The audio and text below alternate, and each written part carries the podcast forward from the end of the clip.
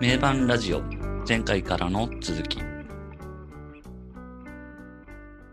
名盤ラジオ爆竹のセクシーストリームライナーを取り上げて話をしております拓也です今回もよろしくお願いしますどうも、N ゾウです。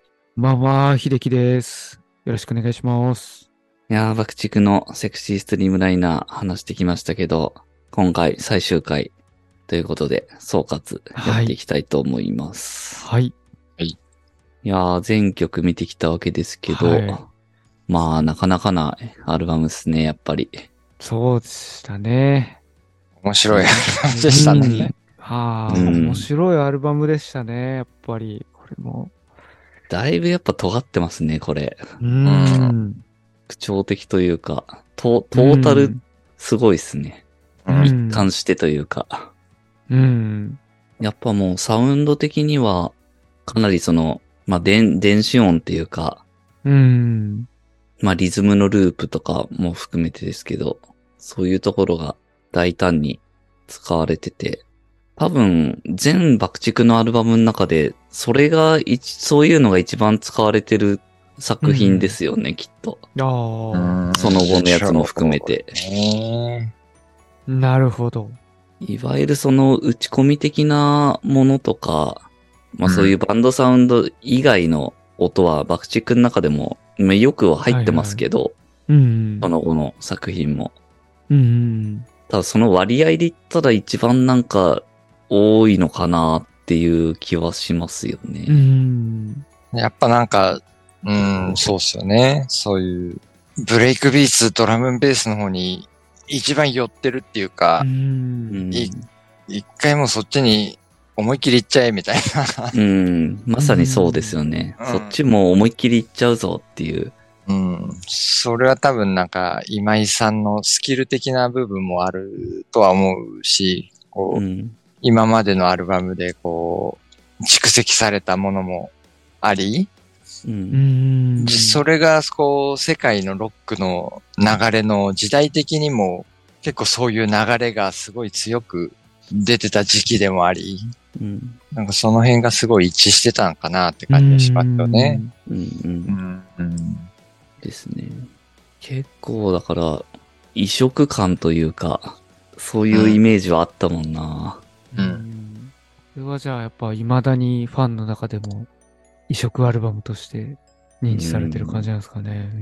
そんな気がするよな、やっぱう。ん。まあ全体の中で、うん。ちょっとなんかそっちに思いっきり寄ったアルバムって感じはしますはいねはい。はいはい そっちに行って、そうんっちの感じとかなんか、めちゃくちゃ言ってるけど。そうですね。そういう。うんテクノとかエレクトロミュージックの方にうんはよ寄った要素要素が強いアルバムかなって感じはしますうんうね。うんんまあ、ここでそういうのを大胆に取り入れて、それを次に向けてちゃんとものにして、うん消化していくっていうのがすごいですね。そそっちにこう寄ってるがゆえに、はいはい。そのポピュラーミュージックとの両立というか、主にそのボーカル、あーボーカルの、ボーカルとのこの成立とのあれでなんか若干苦しくなってるかなって部分は、うん個人的には見えるんですけど、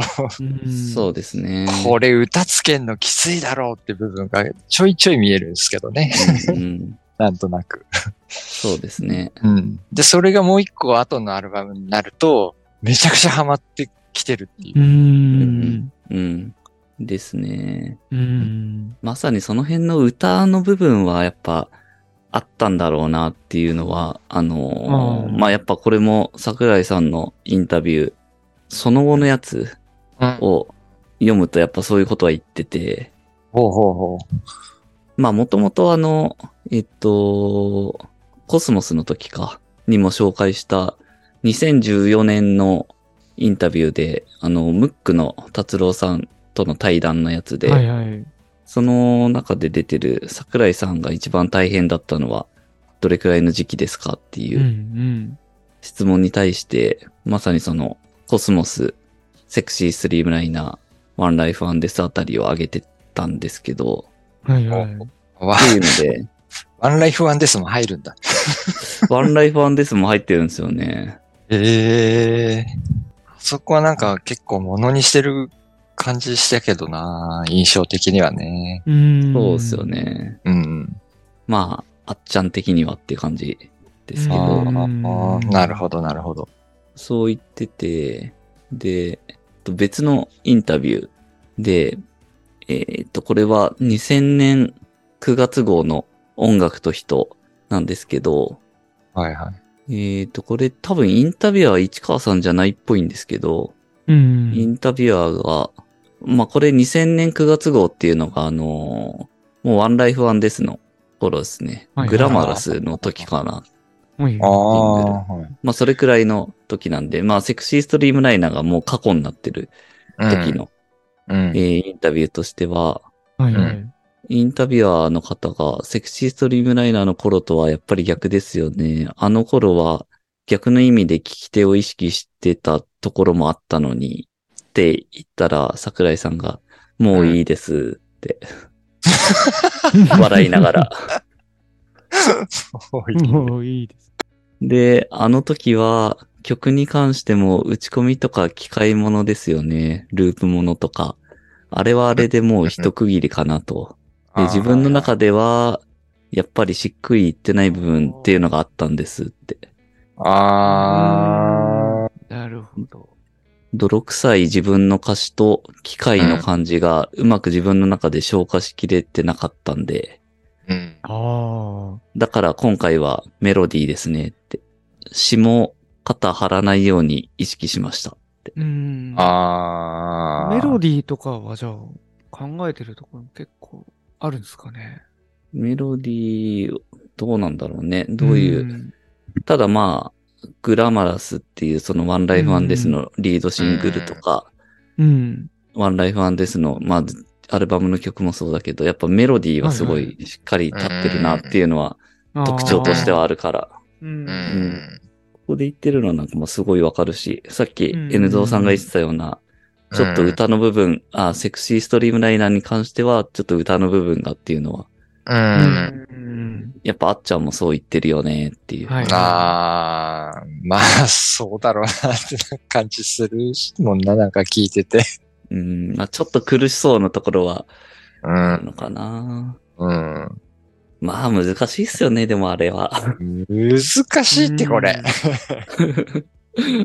セクシーストリームライナー結構、全アルバムの中でも特に歌メロは難しいだろうって感じするもんな、うなんか。ううんで、その歌メロは難しいけど、その爆竹としての音像というか、その、うん、スタイル的には一個確立仕掛けてるっていうか、してる部分はあるんだけどね、っていう。うんうんうんそこと、とこと歌との両立がなんか、うまくいってる曲と、うん。そうでもない曲とがあるかなっていうのはなんか個人的には感じるんですけどね。うんうんヒロインとかめちゃくちゃうまくいってると思うんだけど。はいはい。確かうにん確かに。じゃあ、あの、マイ・ファッキン・バレンタインとかは、その、今井久志が歌うことで、めちゃくちゃハマってるんだけど。ハマってますよね。うう。んん。そこ、そこがなんか、ボーカルと音との両立がうまくいってないところは、ちょっと感じるかなーってのはありますね、うん正直。そうですね。。うん。それがこう、ワンライフワンデスになるともう、えーっていうぐらいに、うんん。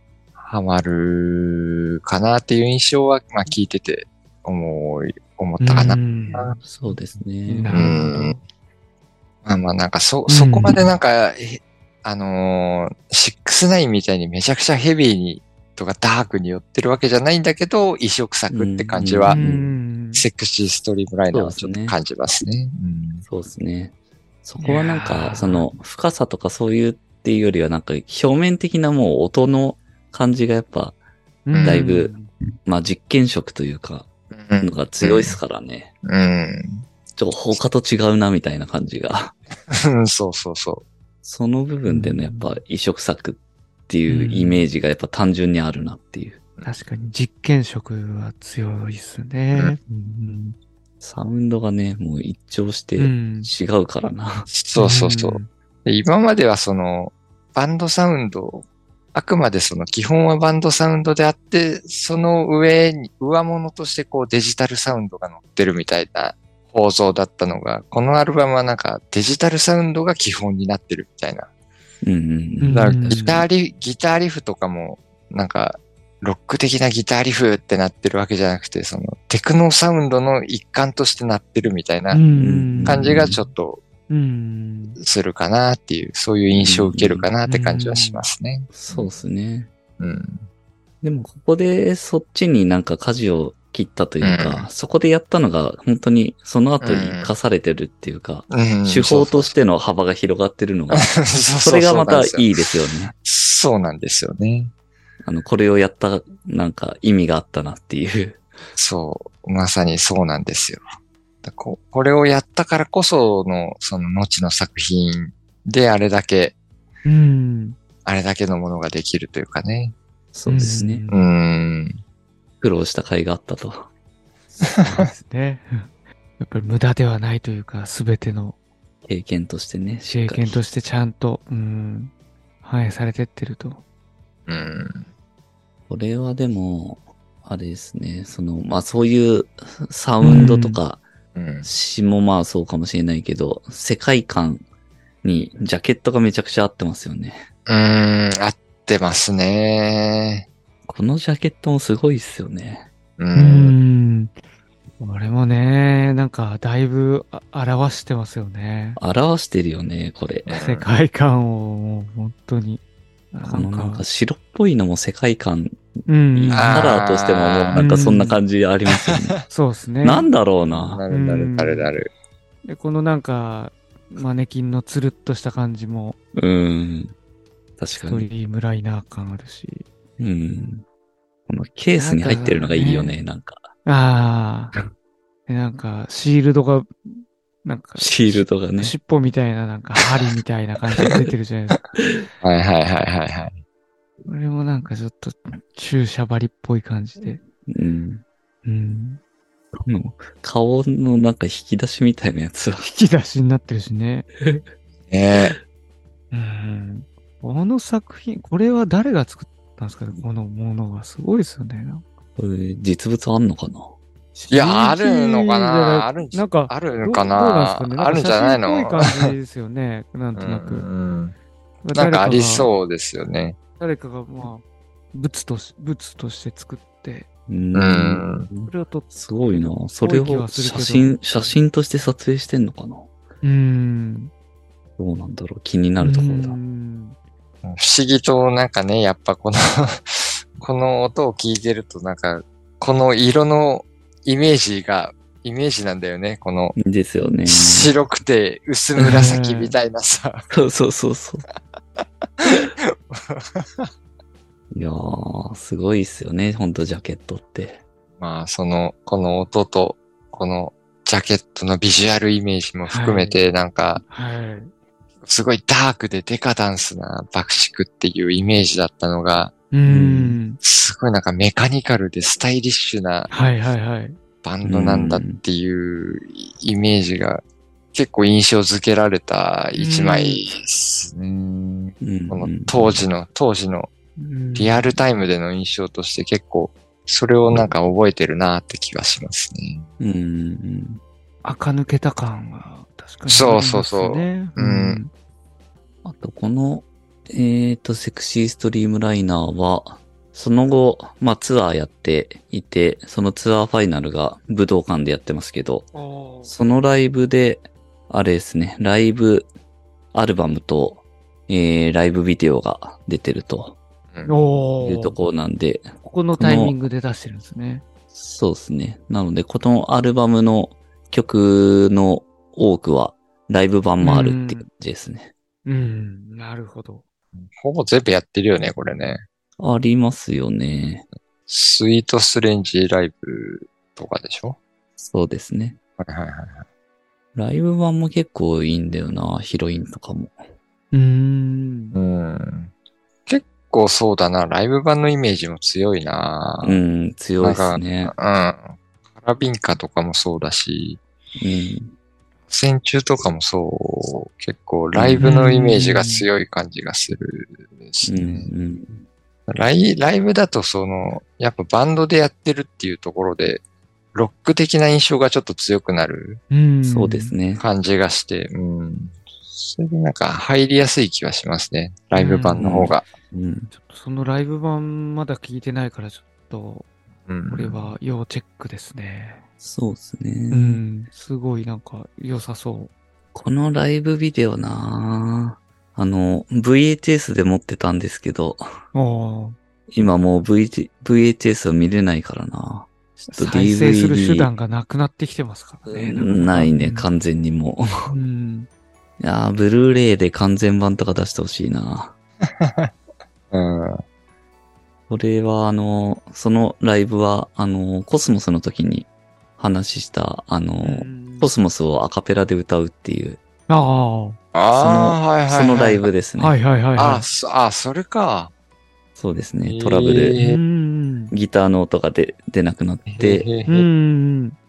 完全アドリブで、うん。あっちゃんがうんアカペラでうん。コスモスを歌うという感動的なシーンがありますね。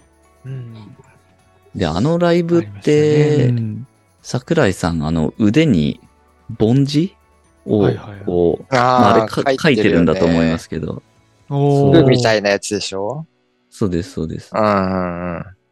あれ、あの、その後ちょっとなんか調べたら、あれってなんかヒデの追悼だったらしいですね。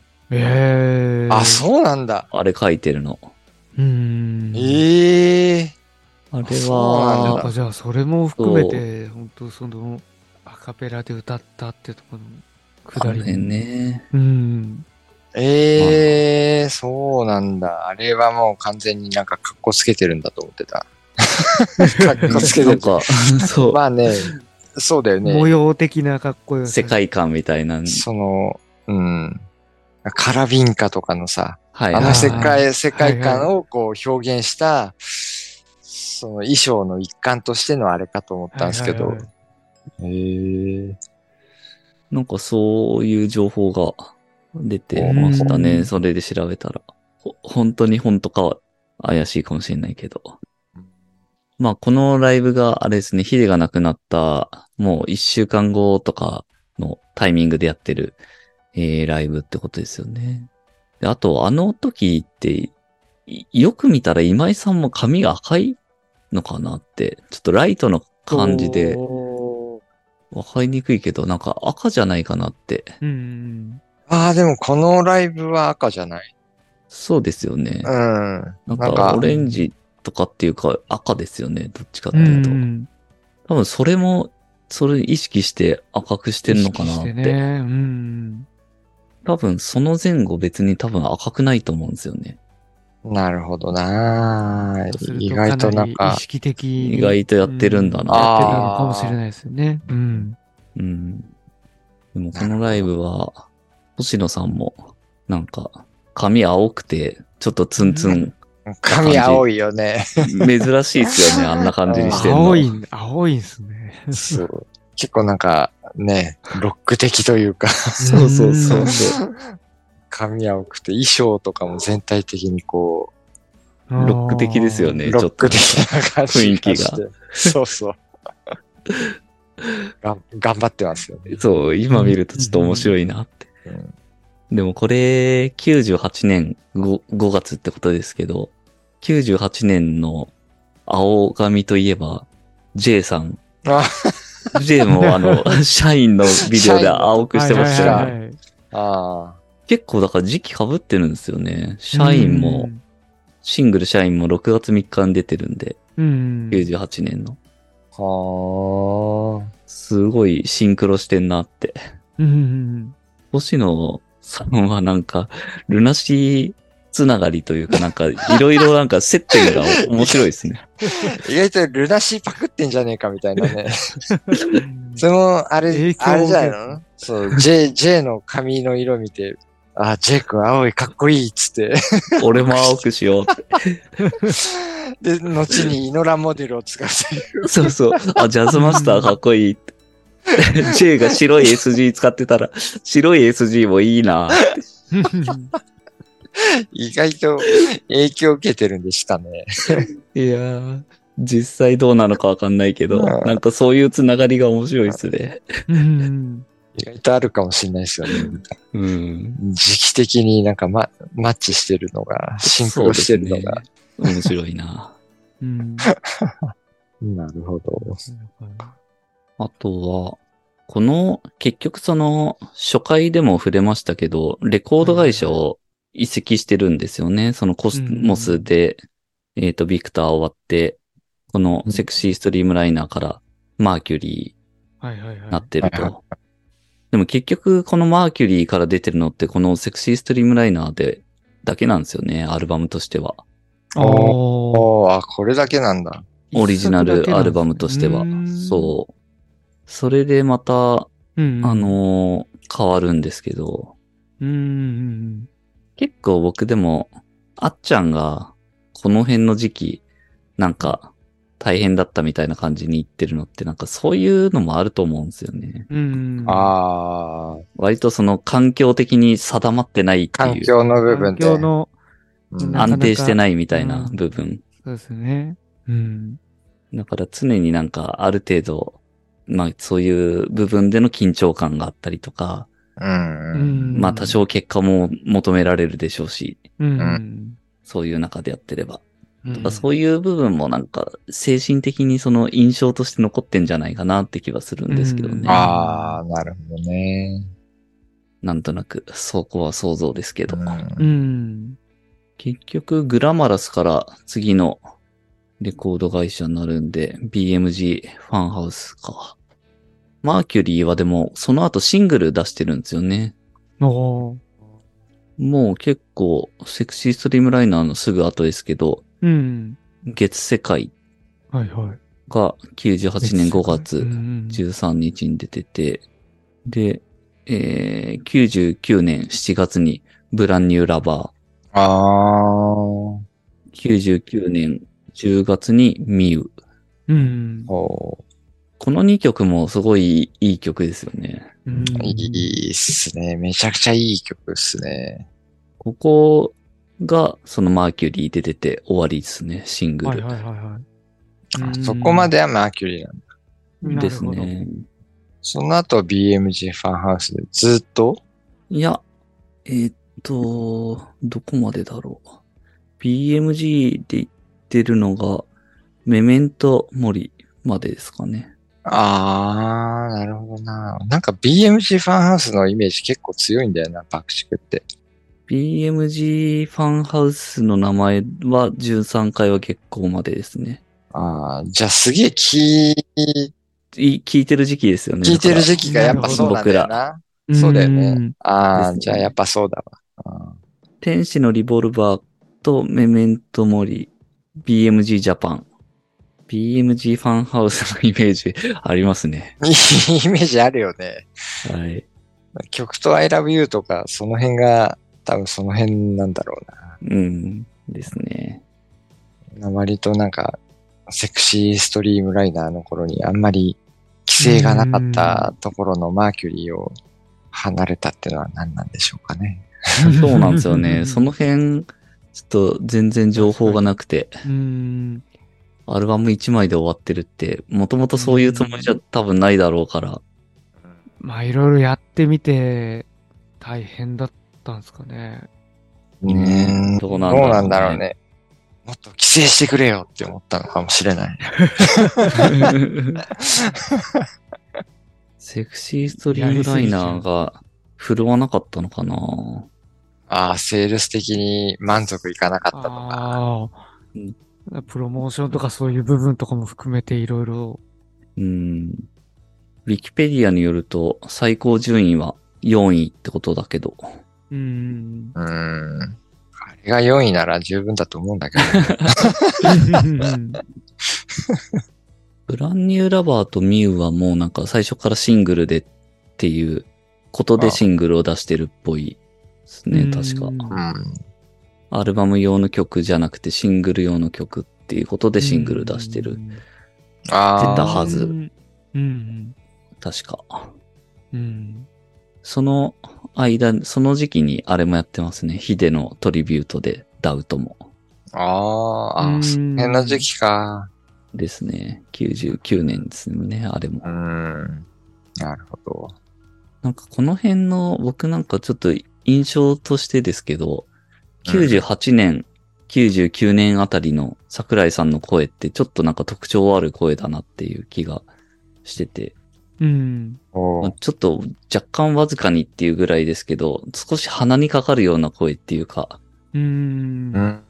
なんかちょっと他と違うような印象があって、うんでもその後なんかそんな感じはないんですよね。グラマラス以降は。おーああ、そなんかすごいわずかなところですけど。う。ええなんかあんま意識したことなかったけど。うーん。なんかちょっと声の出し方が少し違うような。うん。それが意識的なのか何なのかわかんない けど。なかなか鋭いですね。すごい細かいところまで。いや、なんかそう単純に聞ですいねて気になるっていうか。うん。うんいやー、爆竹は本当いろいろ面白いですね。そうです改めてて。流れも含めて、あから先もまた、ね。ううんん。。楽しみだし。まああんま今回ゆうたさんの話とか出てこなかったけ ど。おーそうですね。確かに。どうだったんですかええうね。ん。めっちゃ頑張って頑張練って習 してたのかな。うんそれは、したと思いますけどね。 なんだっけなん、なん、なんかななんか、割と曲、曲作りが、今井先生の曲作りがスムーズで、うーん。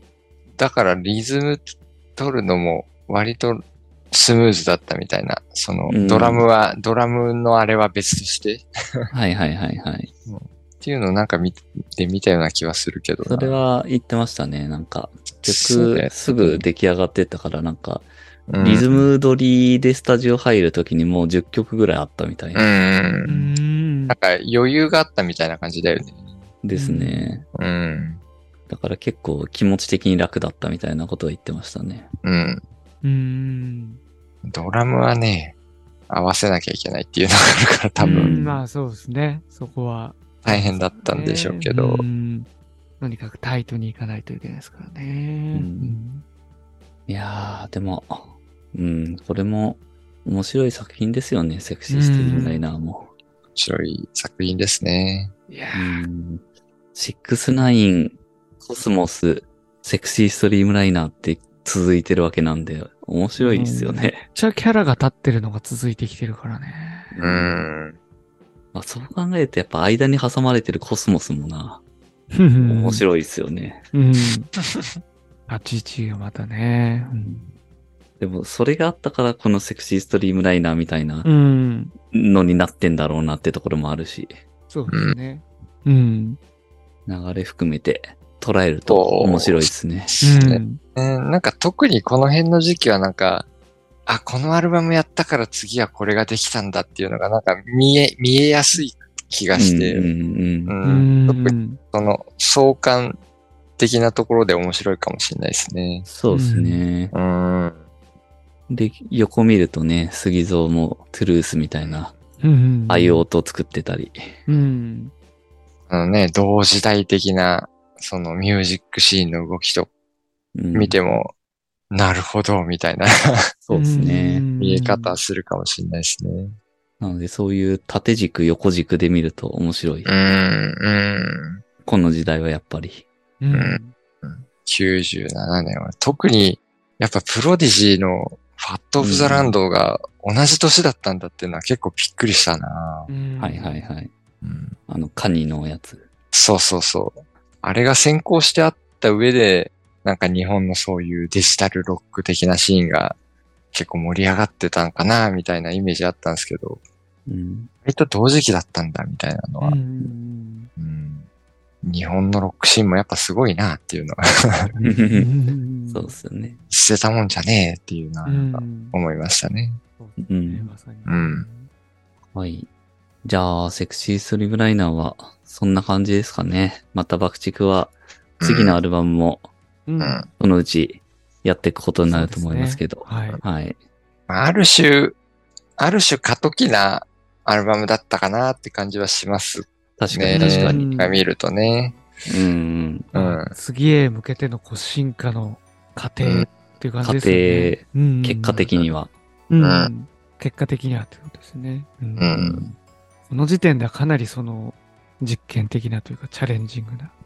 うん。うんそうです、その、爆竹、爆竹サウンドのその音像のひな形はここでできてるとは思うんですけど、ううんん。うん。うん。それがもう完全に花開くのは次かなみたいな。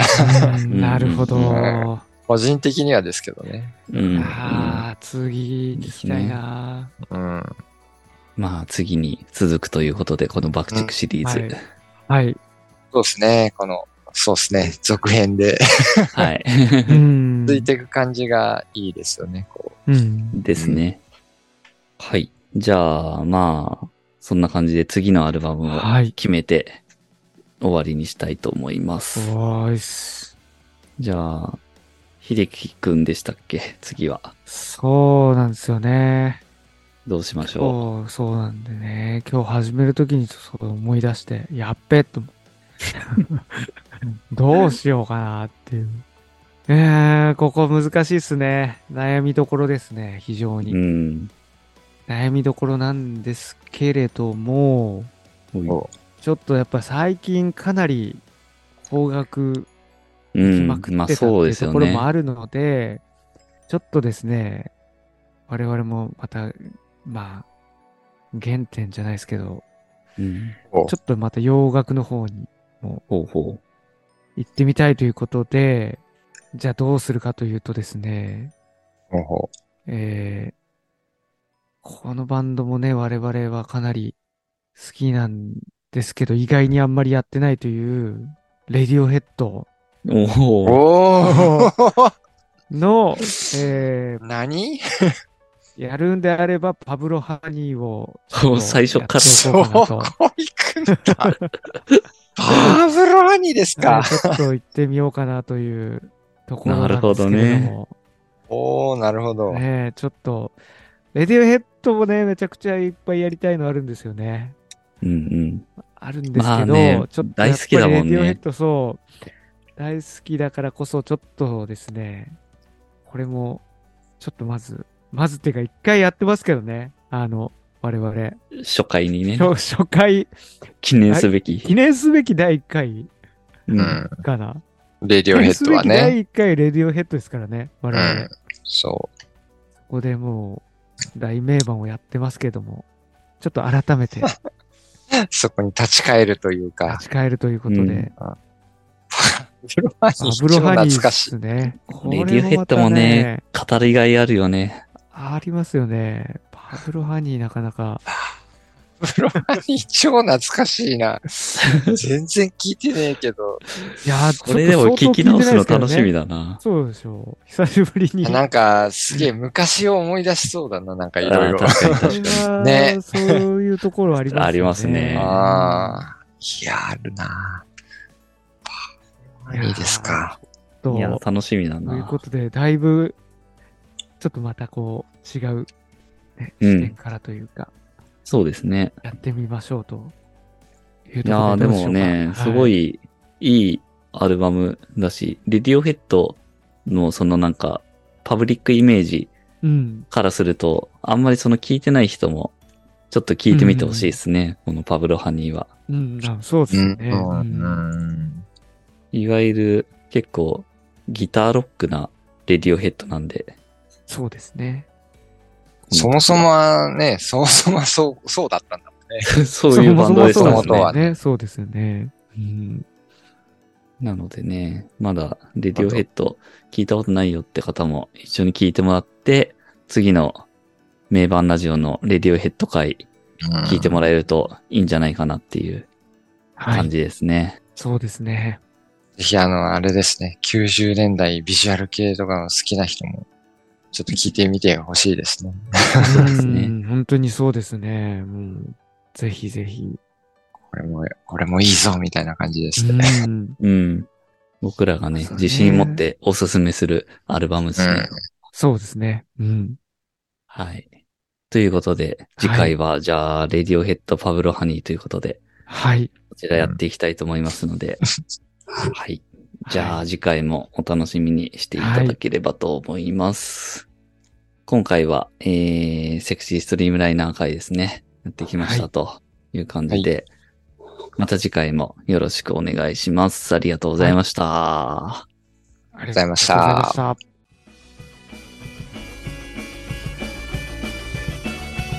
た。名盤ラジオ